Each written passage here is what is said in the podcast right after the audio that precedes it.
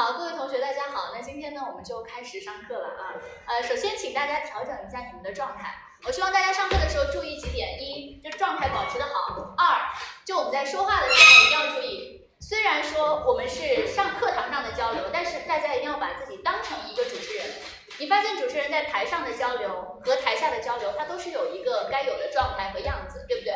好，呃，那我们今天呢，主要还是把这个即兴口语表达的内容给大家梳理一下。请问有多少人没有带笔的？就没人带笔。好，放下。有多少人没带脑子？没带脑子的，我现在把你脑子拎出来看一下啊，装了些什么？好，那我们就开始了。先说一下，我们之前有聊到这个即兴口语表达，那么大家要知道一个概念啊，即兴口语表达其实就是我们日常说话、说观点、说感受、说想法。那么今天我们就来练习一个重点，所有人，我们现在给大家一个话题，但是呢，我不希望大家是这种什么流水账。昨天我跟呃大家就是跟一些同学聊到，我说你们哎五一去干嘛了？真的有人就这么跟我聊，老师我五月一号干什么干什么了？五月二号我在家里干什么？五月三号我和爸妈去干什么？就听到这个我们瞬间头就大了，对不对？那请问如果你你被你问到五一你去干什么了？就你们五一的行程是怎样的？告诉我你们的思路会是怎样？是这样一天一天的罗列下来吗？你们会怎么样去说？想一下。说重点。嗯，非常好。张晨曦说到一点，说重点，对不对？还有呢？还有什么？收获到了什么？收获，哎，这个收获我们可以总结成什么哈？感受。说重点，说感受。还有呢？大家想一下哦。还有呢？我们经常说到的，你说话要说细节，记不记得？说话说细节，好，这三点大家在脑子里过一下：一说重点，二说你的感受，三说细节。当你有了这三点之后，你肯定不会再这样平铺直叙了，对不对？给大家举个例子啊，比如说，嗯，有的有的同学被我刷屏了嘛，对不对？那我刷屏的话，我能每天跟你们聊吗？各位同学，今天我是第一天我到了那里，然后我先去了夜市，第二天我第一一早上去干什么干什么了，你们就不想听啊，对不对？那我要挑重点。好，我可能会说我形成的一个重点。我说，呃，这次我我带我的孩子呢一起去了这个大象保护营，它和普通的这种大象表演是完全不一样的性质。很多人可能去泰国会去体验骑大象、看表演。其实我想说，这种其实是比较不人道的，因为大象它这样常年被很多人就重负在上面，而且要走这个路，其实它是这种大象，大家发现它是经经常会被训、会被挨打的。那么大象保护营它的特点是就原生态。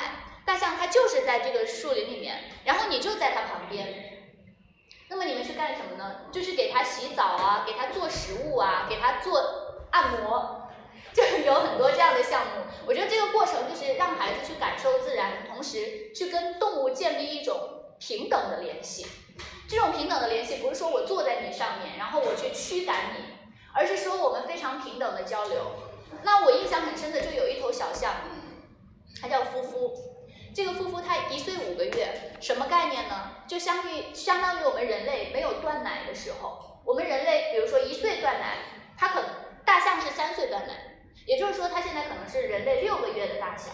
那这只大象很可怜，它两个月之前它的妈妈因为拉肚子，没有来得及送去医院，对，拉肚子去世了。就，你可以这么理解。哎，这就是一个口语表达的问题。如果你说因为拉肚子拉死了，这 个表达就不行，对不对？那我们就可以说他因为拉肚子，然后没有得到及时的救助嘛，他去世了。去世了之后呢，这个夫妇他就非常的孤僻，他被接到大象保护营来。那他因为他是一个孤儿嘛，有一个这个饲养员专门照顾他。那我就观察这个夫妇，呃，夫妇一岁多，和另外一个一岁多的大象就有非常大的区别。另外，这大象超级调皮。他会追着小朋友玩，然后夫妇他是远离人群，远离象群，他只会做一件事儿，他就不停的用他的鼻子吸地上的土，然后浇到自己头上，就一直做这个动作。我相信，就这这个动作很奇怪，而且只有一只大象这么做，他把自己身上弄得很脏很脏。然后当时就听完这个经历之后，我们会觉得就夫妇很可怜嘛。那于是呢，就就有那个呃饲养员说，我们现在就是会收到的一些这个费用啊，都会去给夫妇做什么呢？就给他买羊奶，因为大象它有些普通的奶它喝不了的，它喝完会拉肚子，要喝这种羊奶，或者说是纯度比较高的这种豆奶，就维持维持它的这个生活。然后当时我的感受就很深，因为我们都是带着孩子去的嘛，就会觉得所有的动物界都一样，就是当你失去了母亲的保护之后，你真的会有很大的变化。比如说一个人在童年的时候失去了家庭或者失去了家人，他的性格和一个正常的孩子就不一样，连大象也是这样。所以就这一次行程，让我感受最深的就是从这个大象身上感受到的，当时特别想，就当时有一种想哭的感觉。你们知道做了妈妈之后，就是看不得那种新闻上面有孩子被虐呀，然后有孩子很可怜的，就看到心里面就会泛酸，很难受很难受，就真的很难过的 啊！当你们以后如果真的为人父母了，你们会有这样的感受啊好，来张老师的这一段呢，一我不说流水，二我在说重点，重点是什么？就是说我这次行程的一个重点，发现没有？二我说细节，细节是这只大象它的故事。明白吗？三，我说感受，我的感受就是把它推及到我们人类或者所有的动物界身上，说到母亲的这个重要性，家庭的重要性，明白这意思吗？明白了吗，各位？我看到有四个人眼光涣散，眼光涣散，没有集中注意力哈。好，那现在呢，我给大家一个话题，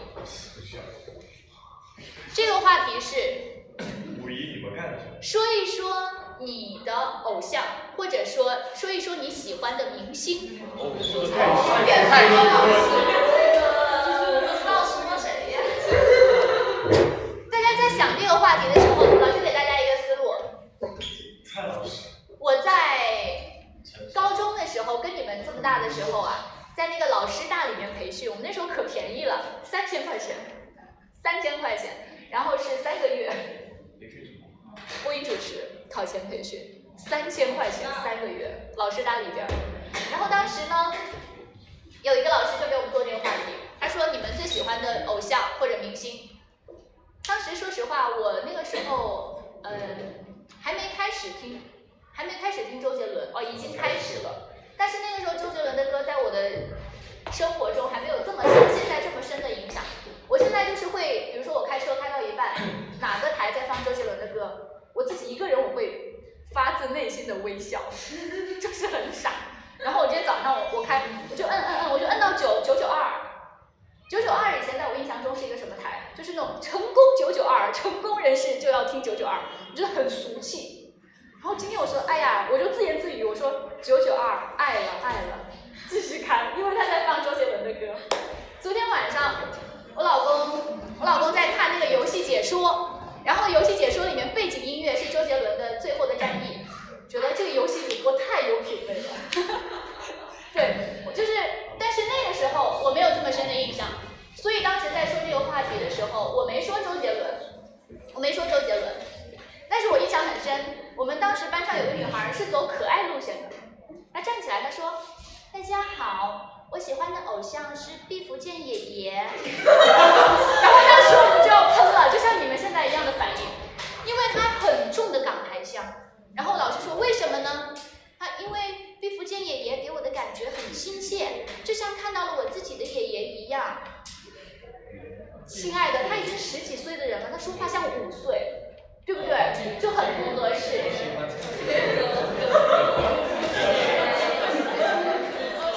是第一个不合适，第二个不合适。你喜欢毕福剑没问题，但是你能不能跟我说你为什么喜欢他？他身上有什么特质吸引你？或者说他对你造成了什么样的积极的影响？都没有，对不对？就是他像我的爷爷，我就很喜欢他，就不行啊。所以大家现在想一想啊，就有的人说啊，老师我好喜欢蔡徐坤，为什么？因为他好帅，是不是？不行。被打歪不行，就是打。就像我之前我是吴亦凡的颜粉，我那时候就是真的，吴亦凡演那个只有一个地方啊，有一个地方只有我们知道，还还有那个下有乔木仰望天堂，还有那个啥，还有那个什么 电影，呃，我真的是在，我真的是在电影院舔屏的感觉，就是哎，好帅呀，这种感觉哈。吴亦凡真的是，但是他现在的颜值下来了，先先发财了。了。对，他以前真的好帅。所以大家发现，如果喜欢一个人的外表是没有用的，一定要是你真的他身上有特质让你喜欢。所以大家现在在思考这个话题的时候的走向是，一定这个明星身上有一个特质让你是非常的欣赏的，而且可能他对你有非常积极的影响，正面的影响。大家想一下，选材，所以我就回答了大家一个问题。有人说，老师我太多喜欢的人了，OK，你就要选一个不是因为他的什么外表啊，因为他的什么东西啊，你要因为真正的有内内涵的、有内置的东西，有实质性的。现在给大家三分钟时间思考一下，三个重点啊：一有重点，二说细节，三有感受啊，三个点，想一下。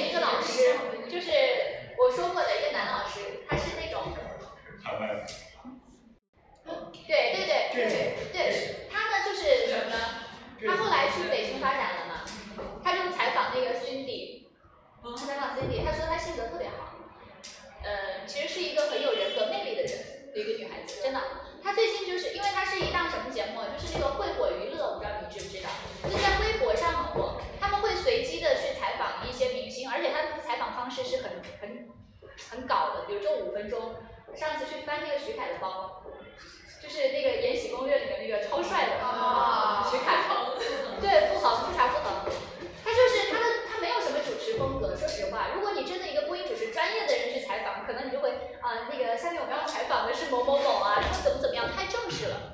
我这个这个老师他是学过一点表演和声乐的，他采访的时候特别鬼马鬼马精灵的感觉，然后跟着人家玩的很开，然后直接说，哎呀，这个能不能送给我？那付恒真的就送给他。啊，但是，就一个那个很漂亮的美国美国队长的充电宝，就他采访很多这种的明星，他的路线，就你们发现现在主持路线很不一样了吗？是不是？啊，富察傅恒是帅的，帅的，帅帅的。但不是还家暴吗？啊，渣男，女的也不好，那个女的也不是不好的。那就是说，如果你是他的颜粉，这个东西都不重要。就像吴亦凡当时出那个什么那个小嗯叫啥浩文，啊，对对对，我都觉得不影响我对他的审美，知道他的颜值，他的性格没有，那就什么样好了，你们想好了吗？没有，他们人可以。实力比太高。哎，给大家一个思路哈。我当时说的是谁？我跟你们分享一下。当时说完之后，那个老师还还挺满意的。其实不是我的偶像，嗯，翁虹你们知道吗？什么汪某啊？翁，老翁的翁，是香港，其实是香港八九十年代的一个艳星出身的，她是香港小姐。香港小姐出来之后呢，她可能就签了拍那种片嘛，三三级跟舒淇那种类型。后来他又开始在内地发展。他在内地发展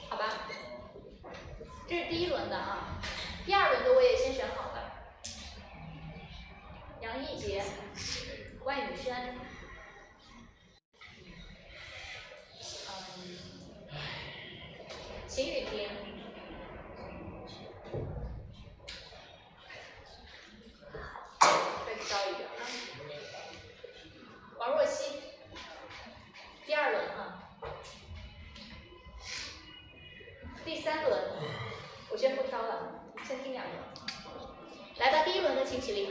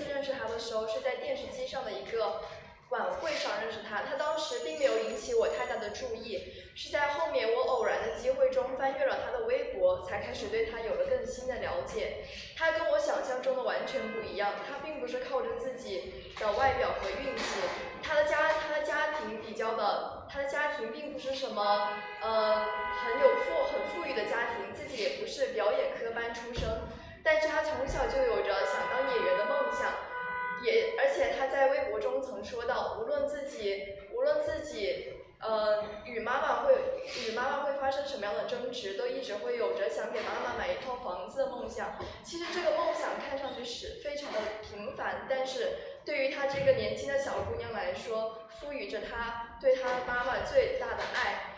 嗯，她她她并不是，她并不是有非常好的运气。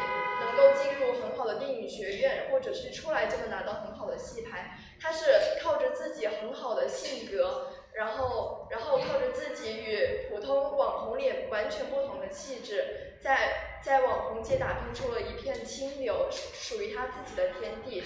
然后可能在搅和着一些些他的努力与运气，他在二零一六年的时候被著名导演于正签约，于是凭借着自己的努力，仗着自己虽然没有是科班出身，但是对表演非常的热爱，让他在表演这条路上越走越远。即使是新人演员，他的作品也得到了非常大的关注和和很多人的追捧。所以说，我觉得这是一个演员应该做到的，并不是。真正的科班才能够给你带来呃演技上的磨练，从生活中感受，或者是一直表呃一直保持着对表演的初心，才是一个演员最重要的。呃，所以这是我最喜欢的点，谢谢大家。嗯，好，那我们白鹿是和那个徐凯一起演对招摇的是吧？对，我真的是招摇才认识他的。我没看招摇，因为我怕看了就刹不住车。那个结局，哎，我就看了几个视频，我就结局烂尾了。我就看了几个视频，我觉得我也没有看，还好我没看。好，呃，我刚刚通过他的了解，我我想问一下，你们有多少人是知道白鹿的这一段这些经历的？知不知道？有没有？通过他的了解，你知道了白鹿这个人，或者大概知道的举手。谢谢。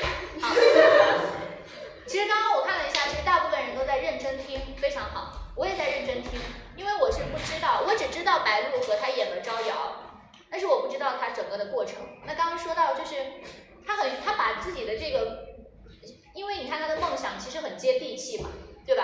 给他的母亲买房，我觉得这种很接地气的女孩现在很受欢迎。你你把自己高高的放在天上那种仙女的角色，可能现在这种人设已经不吃香了。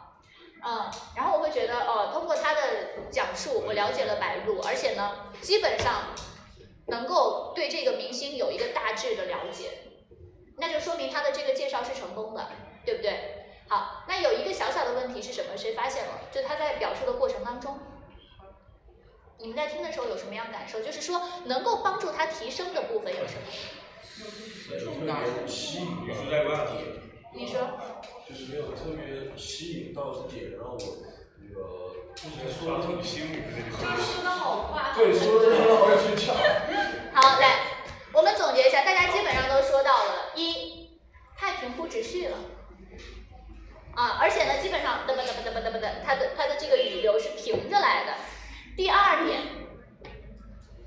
我们在说的时候一定要有一个重点去渲染开。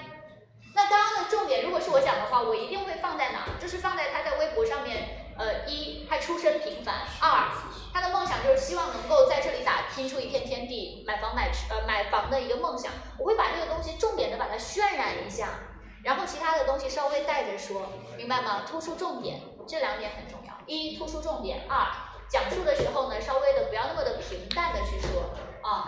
好，来第二位。他说的这么流利，我在他后面会显得我很烂。你还不会说什么话？遇强则强嘛。还两个提前大家要知道哈，遇强则强，就是当我的对手越强的时候，我也会他带着被他带着强，而不是遇强则怂。我就怂了，哎呀，算了，不行，好吗？还好我是期中考试。好，开始。对，开头要怎么说。每个人都要问我一遍吗？是的呢。开头怎么说？观众朋友大家好。观众朋友们，大家好。那你中不通就是观众。呃，我的那个即兴评述的题目是我最喜欢的我的偶像，嗯，我的偶像就是大家应该都认识，叫就是 TFBOYS。我是从。人家老师喊，你可以说一个组合啊。当然可以啊，偶像啊，对啊，可以。我是从六年级就开始就追他们，就从小学到高中，我觉得他们陪伴了我最长的一段时间，而且后来就。好，我们先不不不打扰，先不打断，先让他说。他刚刚的状态刚进来被我们打断了。一，我们不应该打断；二，你也不应该被我们打断，明白这意思吗？不应该被别人打断。嗯，好，继续。陪伴了你最长的一段时间。他们陪伴了我最长的一段时间，而且我觉得他们也改变了我很多。我是小学的时候从来不会背单词的，就是被老师打我也不背。然后初中的时候就，那个时候就很奇怪的一个想法就是，天哪，我连他们的名字都写不下来，我怎么能不背单词呢？于是乎我就开始背英语了，然后就英语。了蛮大的进步的，但是那个时候初中的时候，其实班上是男生基本上就会黑他们，就说这个啊，说那个啊，说哎呀他们好努力啊，然后说什么的。其实刚开始还是会蛮介意的，会跟他们争去争啊什么的，后来就看淡了一切。而且我觉得他们在那个年纪，就是跟我们。差不多的年纪遭受那些流言蜚语，然后还能坚持下来，保持本心，也是一件非常不容易的事情。说着说着你就颤抖了。我想要准备一张纸巾给你。还有吗？继续。我想想还有什么。好。呃，其实如果这个时候哈，这是一次正式的，你说到这儿，如果你已经断了，不如结尾，明白这意思吗？不如就到这儿结尾。如果你再想的话，那老师就觉得你是中断了。其实他刚刚说完这一段呢，基本完整，明白这意思吗，各位？但是，一有没有重点？有吗？想一下。没有。有吧？有没有？其实是有的，但是他没他没把这个东西给 渲染开。对细节。明白吗？细节感受其实都有，但是都说的不透。好，来，所有人，我们我们这样说一下哈，你们都了解 TFBOYS 对吗？就连我这个阿姨级别的我都知道。刚出来的时候，就像他说的，很多人黑，那个时候我们都不知道，我们只知道叫掏粪男孩。后来有更过分的说法，叫吞粪男孩。啊，但是当时我的感受就是在嘲讽当中认识了他们，可是事实证明。TFBOYS 一开始它只是一个组合，它有很多的男孩在里边，但是最终坚持下来，一直能够去配合公司练习演出，不断的去磨砺的，只有他们三个。所以最后王俊凯、王源还有易烊千玺，他被记住了。首先，TFBOYS 给我的感受是坚持。你看那么多人有机会入选，他们都是 TFBOYS 的成员，但是最后出来的只有三个。这点其实有的人不知道啊，就一直以为他们就是三个人，其实不是，他们那个组合最最早的时候是有很多孩子入选，而且那个时候是公司真的要差点倒闭了，对，坚持下来。第二，第二，在一片的质疑声当中，他们迎就是迎难而上，最后呢，他们各自考上了自己心仪的学校，而且呢，同时能够被更多的人认可，所以这是第二点。当我们被质疑的时候，其实 TFBOYS 他的这个。做法和经历是会给很多人启发的，因为你们在成长的过程中一定会受到质疑，对不对？以后可能你们作为一个新人主持人，或者说你们刚刚走到自己的岗位上，一定会有人质疑，哎，这人行不行啊？你刚来，你要用什么呢？就是要用努力和坚持去证明自己，对吧？这是第二点，我们可以总结到的。第三点，我第一次真的觉得 TFBOYS 很厉害的时候是什么？是有一次他们单独的那个 solo 演唱的时候，当时就有一个男孩子，我们班上的，他说，因为他自己以前学过声乐，他对声乐的要求很高，他说哇，这个唱功很好哎，老师你听一下，真的很好。所以当时那是第一次，他用实力让我这个不是粉丝的人认可他。所以这就很多东西，我们可以去用 TF TFBOYS 把它总结出来的。那你就有更多的点去说，对不对？好，那么最后给到他的那个点是促使他学英语，我觉得这一点也是挺有意思的。你真的是这样，我觉得很奇怪，很搞笑。现在说出来，但是当时作为一个初一的我，就是那样想。我很相信，我很相信。都背不下来。哎，你们知道我初一的时候什么状态吗？就是因为我我小学五年级转到南昌的，我小学四年级之前在哪儿？在安义，我老家是安义的嘛。我那时候没学英语，然后呢，我初一上第一节英语课的时候，英语老师说。可以 class begin please pay 什么什么什么什么 page 多少，我完全听不懂，然后我就翻书，我翻了很久，我就很仔细的在看，然后发现老师讲的都不在上面，我看一下旁边的，哎，我翻错了，我又翻，就是这种很恐慌的状态。我第一次考英语就没及格，就完全不知道。但是后来我的英语还不错呀，我高考的时候英语一百二十多分。对吧？就是你完全，我很理解他这种状态，没有打开这个人督二脉的时候，你是完全不懂的。我当时连书都翻不对，所以我很知道你不能拼出字母。OK，这是第二个，注意去渲染它一个东西，在总结提炼，总结提炼就我刚刚总结提炼的部分啊。好嘞，下一位。其他人老师在说的过程中，说他们的过程中，你们要。把自己的内容进行修改，啊，自己在底下修改啊，好，脑子不要停，开始。大家好，我今天要说的偶像是陈立农。呃，我一开始认识他的时候是在高一的时候，是在呃一个综艺节目叫《偶像练习生》。当时我对陈立农的第一印象是爱笑、开朗。然后特别热爱生活，然后当当时，呃，就是我是被他的笑给吸引了，因为我每当看到他笑的时候，我自己的心情就会特别开心，我也会跟着他一起笑。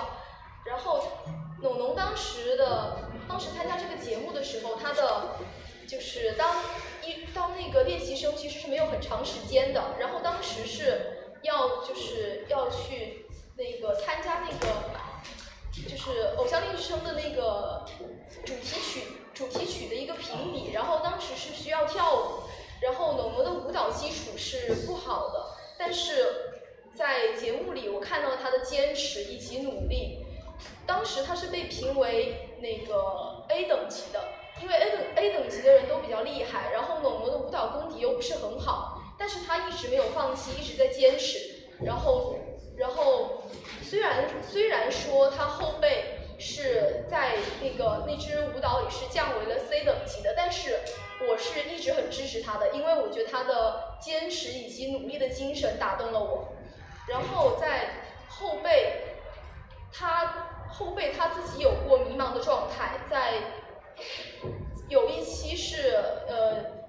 他自己是觉得，就是有些粉丝可能会觉得他就是笑起来，或者是他做任何事情都会很假，然后董龙就会觉得他自己是不是做错了什么？其实不了解他的人可能都不会发现，就是他自己做事情永远都是想着自己是不是没做好，自己是不是做错了，而不是去而不是去想着为什么就是。为什么你要这样去？就是为什么你要这样去说我？你怎么你怎么可以这样去说我？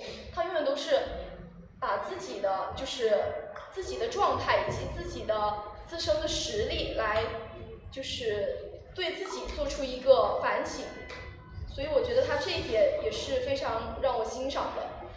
然后他，我记得文龙还在节目里说过，他说他这么他这么努力是都是因为。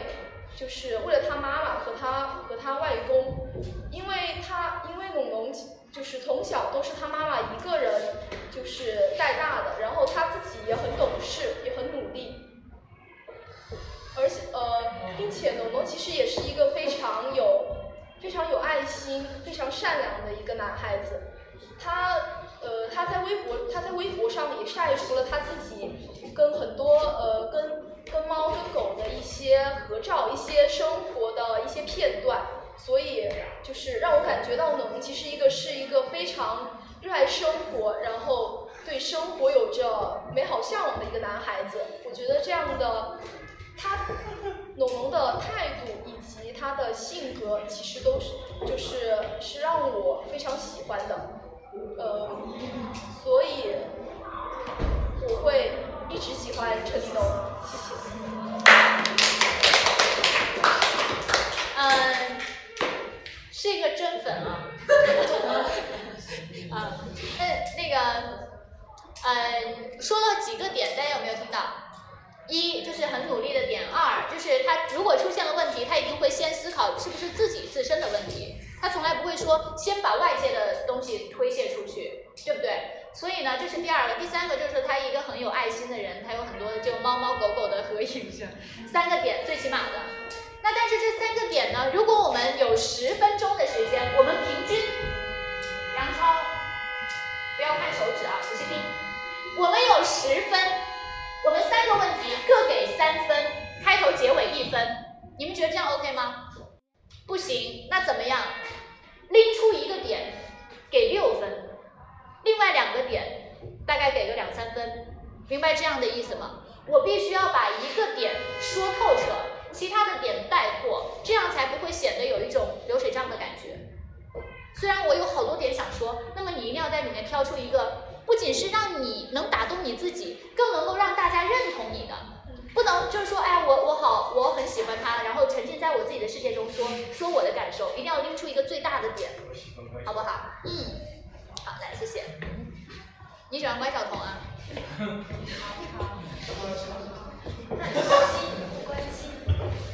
好，我们来听一下下一个啊，各位同学好，来听。各位同学好，我喜欢的偶像是易烊千玺。呃，我第一次认识他的时候是在《快乐大本营》，但是那个时候我不喜欢他，因为那个时候我对他们三个人都没有什么了解，然后当时我只是看谁帅就喜欢谁。但是我那个时候很喜欢王俊凯，因为他当时是里面最帅的一个。后来有一次在家里的时候，我在听荔枝 FM 这个电台，然后我就听听的就有一个专栏叫做“请把爱分给千玺一点”，然后那个时候我就在家里听，听的我就泪流满面，特别感人。就是它里面讲了一些关于易烊千玺怎么怎么被针对的一些，然后我就很感人。后来那个时候我就想要把我的爱分给易烊千玺一点，然后我就开始粉他。粉他的时候，我就了解到了他的一些事情。像当我们还在在手里拿着棒棒糖的时候，他已经就是他从小就学了很多舞蹈，什么拉丁什么什么之类的都学了。然后，因为他他其实不是北京人，但是因为爸爸妈妈在北京，所以他也要去北京。然后他他学习舞蹈的那个机构离他的家里特别的远，所以每天就是来回的奔波，饭也是在公交车上吃的，然后衣服也要在公交车上上面换，然后就是非常的辛苦。他从小的时候也参加过很多的选秀节目，但是结果都不尽人意。但是他，然后像进入组合的时候。他也是没有什么粉丝的，像以前台下喊的喊的都是王俊凯跟王源的名字，他都没有什么粉丝。然后也有曾经被针对过，就说他长得很丑，说他不应该来加入这个组合。然后包括因为你家里是农村的，所以就是被被说滚回他的农村去，就嘲笑他的户口之类的。然后。包括还有一些很恶毒的人给他寄假肢，但是这以及一些眼球，就是假的眼球特别恐怖，但是他都坚持下来了。所以我一直相信一句话：天空越黑，星星越亮，黑你的人越多，到最后你就会是那个王者。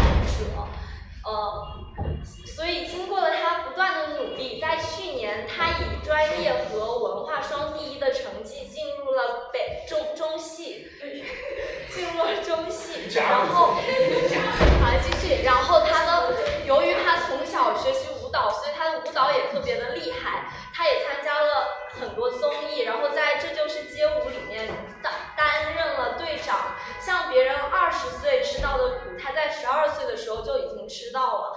他他也坚持下来了所以他给我的启发就是：天空越黑，星星越亮；这个路越难走，只要你走下去了，你就会成功。然后他有一部电影，在今年六月份就要上映了，《少年的你》，名字叫做《少年的你》。呃，但是它跟普通的那些烂言情剧是不一样的。我觉得他不仅是因为非常优秀的歌手，还是一个很优秀的演员，是因为他在这里面演这部戏的时候，里面的角色是一个非常就有点抑郁的那种。然后他为了带入这个角色，也是做了很多的功课。那段时间就是整个人的精神状态也不太好，但是戏还是非常的好的。这就是我喜欢的偶像易烊千玺，我会永远爱他的。谢谢各位。嗯，说自己擅长的话题还是比较滔滔不绝的啊！我一度以为要结束了，结果还有。好，说实话，我觉得易烊千玺真的蛮帅的。其实，对他现在就是现在的这个照片出来的，就感觉真的是帅。对，嗯，之前我只是大概知道 TFBOYS 他们有这样一个什么经历啊，很难得。但是刚刚他说完之后，我大概就会更了解、更细致。我不知道你们是不是啊？首先，他的那个外地的户口啊，还有那个每天的这种公交车来回的奔波呀，这些是我以前不知道的。但刚刚听的时候，还有一种被打动的感觉。当然，如果说在这个基础上能够语言再组织的精炼，呃，就是再紧密一些的话，我会觉得这个内容是成，就是蛮成功的。我会听到有一种还蛮热血的感觉啊，所以这一点是好的，这一点是好的。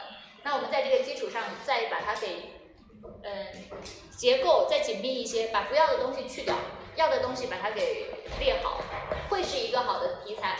而且刚开始呢，你的状态没有被束缚住，就是是一个开玩笑的状态去说的啊，想把我的爱多分给他一些。这样的话其实是活泼的，是有你们的这个年龄特色的东西，大家保留住，大家保留住，千万不要一上去哈，一上考场，评委老师好，下面我要开始，我认为他的做法是怎么怎么样的，就不是你自己了，你就变成了一个工厂的流水流水线的物品，明白吗？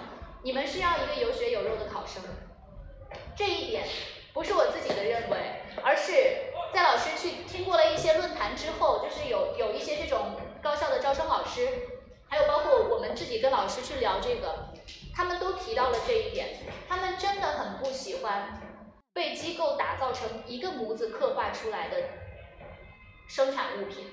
他们希希望的是你们是有自己的感受的，有血有肉的，有情感的，一个鲜活的高中生，好吗？希望大家不管啊，以后你们去到哪里学习，以后考试都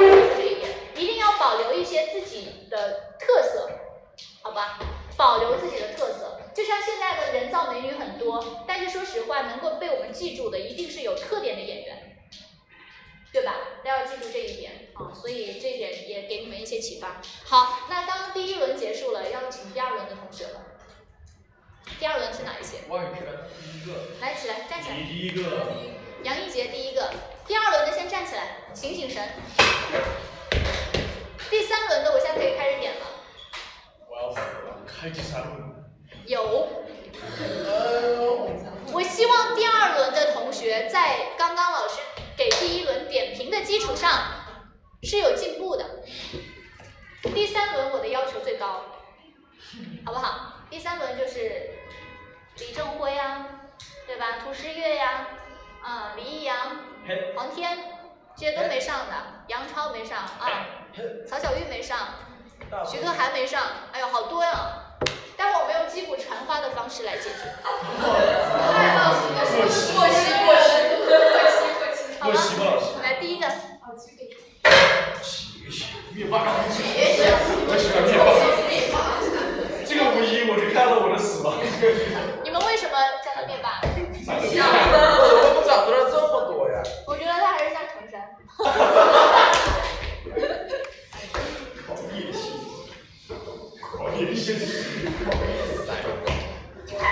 呃。干嘛？我以为你给我们鞠个这么大的躬。呃，好，先站好，调整一下。嗯，下面你的手在后面，老干部吗？请说老师。好，来注意状态啊。嗯嗯嗯。下面是我的极其笔数，不行，状态不够。下面是我的极其笔数，题目是又回去了，又回去了题目。是下面题目是什么？不行啊你最喜欢的偶像或明星。一般般的可以吧？你刚刚准备了谁就说谁，好吧？而且我我一开始做示范，我也说的不是我喜欢那个偶像。啊，下面是我的即兴笔数，我最喜欢的呃一般般的偶像啊，呃，叫什么来着？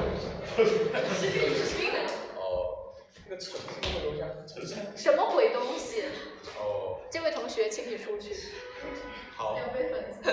我最喜欢的偶像他叫成龙，哦，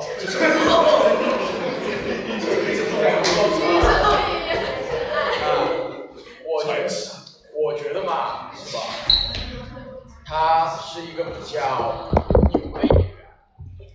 为什么呢？因为他，因为他演了这么多电影或者电视剧，然后从一开始不出名到后面的出名，我觉得他付出了很大的努力。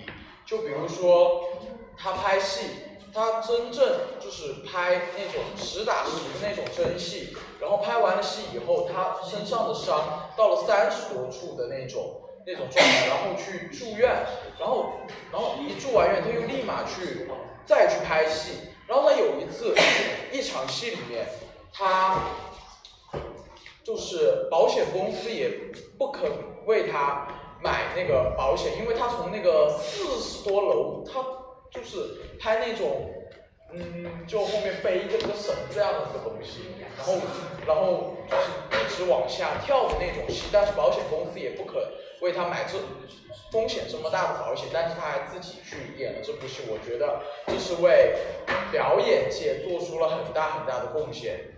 然后虽然他的流言蜚语比较多哈，什么绯闻女朋友啊那些的，但是他还是，但他还是蛮帅的哈。他他虽然说他是一个好演员，但我觉得他不是一个好爸爸。他的儿子房祖名呢，因为吸毒啊那些东西，嗯，我觉得这是不应该的。我觉得一个好演员就应该有个好儿子。好，谢谢大家，就是这样。好嘞，我们来找一下啊。一个好演员就要有个好儿子现在是好女儿吗？你让张国立怎么办？呃，首先有两个问题，第一，杨艺杰他是说到成龙那个保险公司那个事情的时候才进入到状态，说完之后这个状态马上又出来了，为什么？最后的这个观点其实是属于什么？不正确。不正确的。什么叫一个好演员就该有一个好儿子？一个好警察难道他就不可能他的儿子就有问题吗？但是这不影响他这个人，因为我们中国人呢有一个观念，好人就是面面好。但实际上你们要知道，一个人他是立体的，他有好的一面，就一定会有自己的弱点。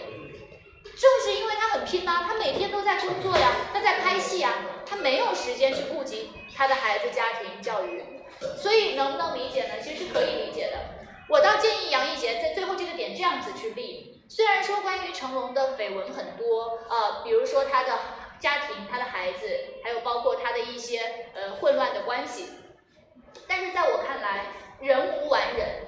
一个人他在某个领域能够做做到最顶尖的情况下，其实在他的背后是有很多放放下和牺牲的，对吧？所以呢，我们不应该以一个完美的角度去看待任何人，因为没有人是完美的。谢谢大家，明白吗？而不是说我觉得他是一个好演员，他就应该有一个好儿子，懂了吗？大家的立论一定很重要，不要那个走偏了。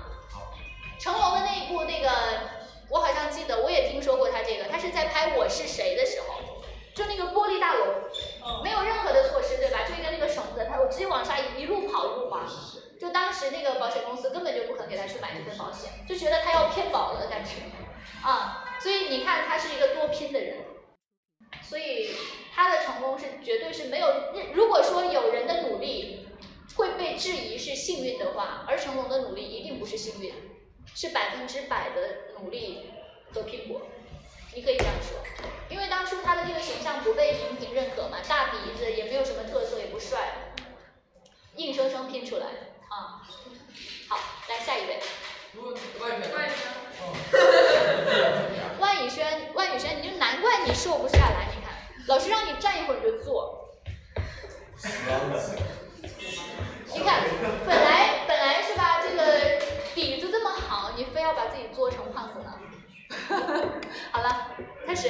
那个各位同学们大家好我喜欢的偶像是薛之谦在前早在很多很多年前他就呃在因为认真的雪这首歌而大火但是后来他没有因为这首歌的热度而一直火下去而是被公司雪藏直到后来那个直到最近才进入我们大众的视野。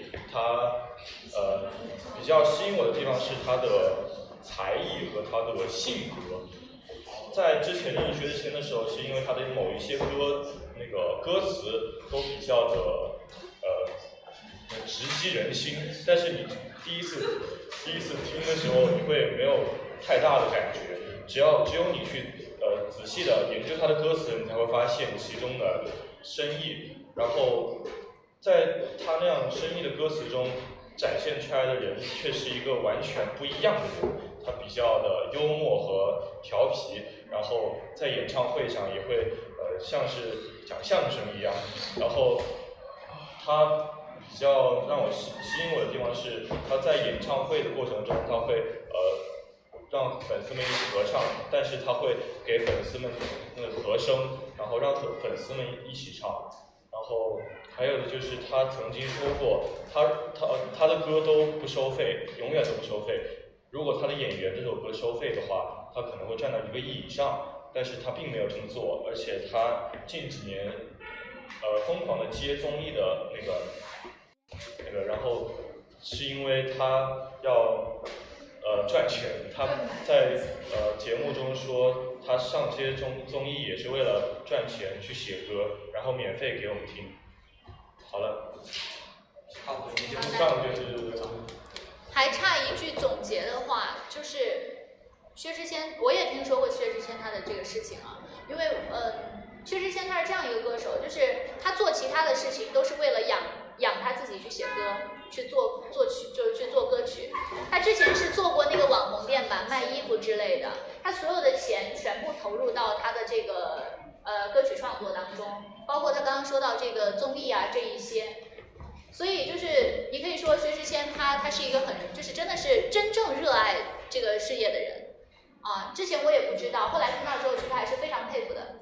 第二点就是薛之谦，他真的特别幽默。如果看过他那个微博的人就知道他是一个段子手，很多人都说他是一个被唱歌耽耽误的段子手。就当时点开之后一发不可收拾，就是我把他每一个段子都看了一遍，真的太好玩了。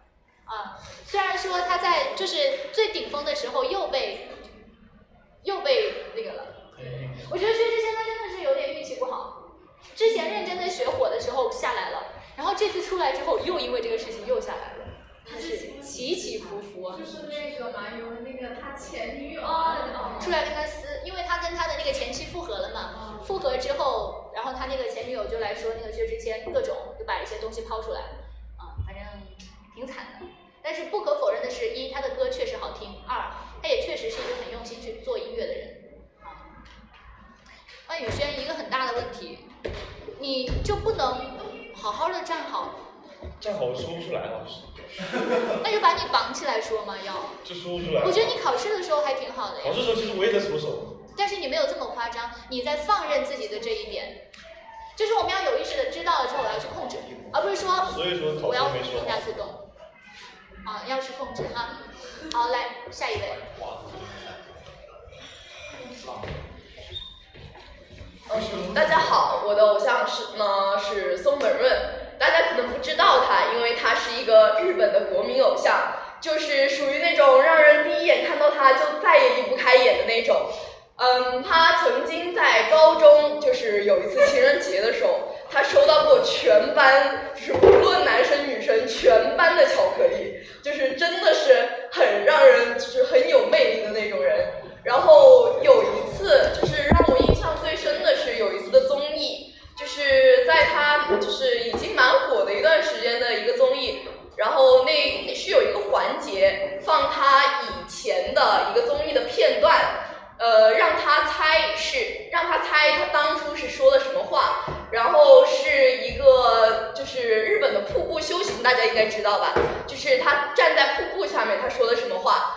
他当时猜的是我要让我全部的粉丝都得到幸福，然后结果后来那个影片放出来，就是特别一个单薄的一个小少年，当时天气也不是很暖和，就站在那种水流很急的瀑布下面，真的是特别让人心疼。然后他喊出来是“我要让全世界的人都得到幸福”，我就觉得当时就觉得眼泪都要掉下来了。就是这种小男孩，就是真的去就就是真的很值得让我们去喜欢他。就是我可以为了他去到处赶他的演唱会怎样的。今年呢，已经是他们这个组合出道了的第二十周年，然后也是在今年他们宣布了解散，就是停止组合的活动。毕竟也三十多岁的人了，就是不适合吃这碗饭。但是就是他的影响还是会一直在我心里，我相信喜欢过他们的粉丝也是会一直记住他们的。谢谢大家。哦，好，好。松本润是还是比较早期的一个偶像嘛。一九九九年出道。哇塞，你们这些零零后好有品位啊，就都喜欢这么。我也发现了，就学艺术的孩子哈，他的品味就比较独特的，不一定随大流。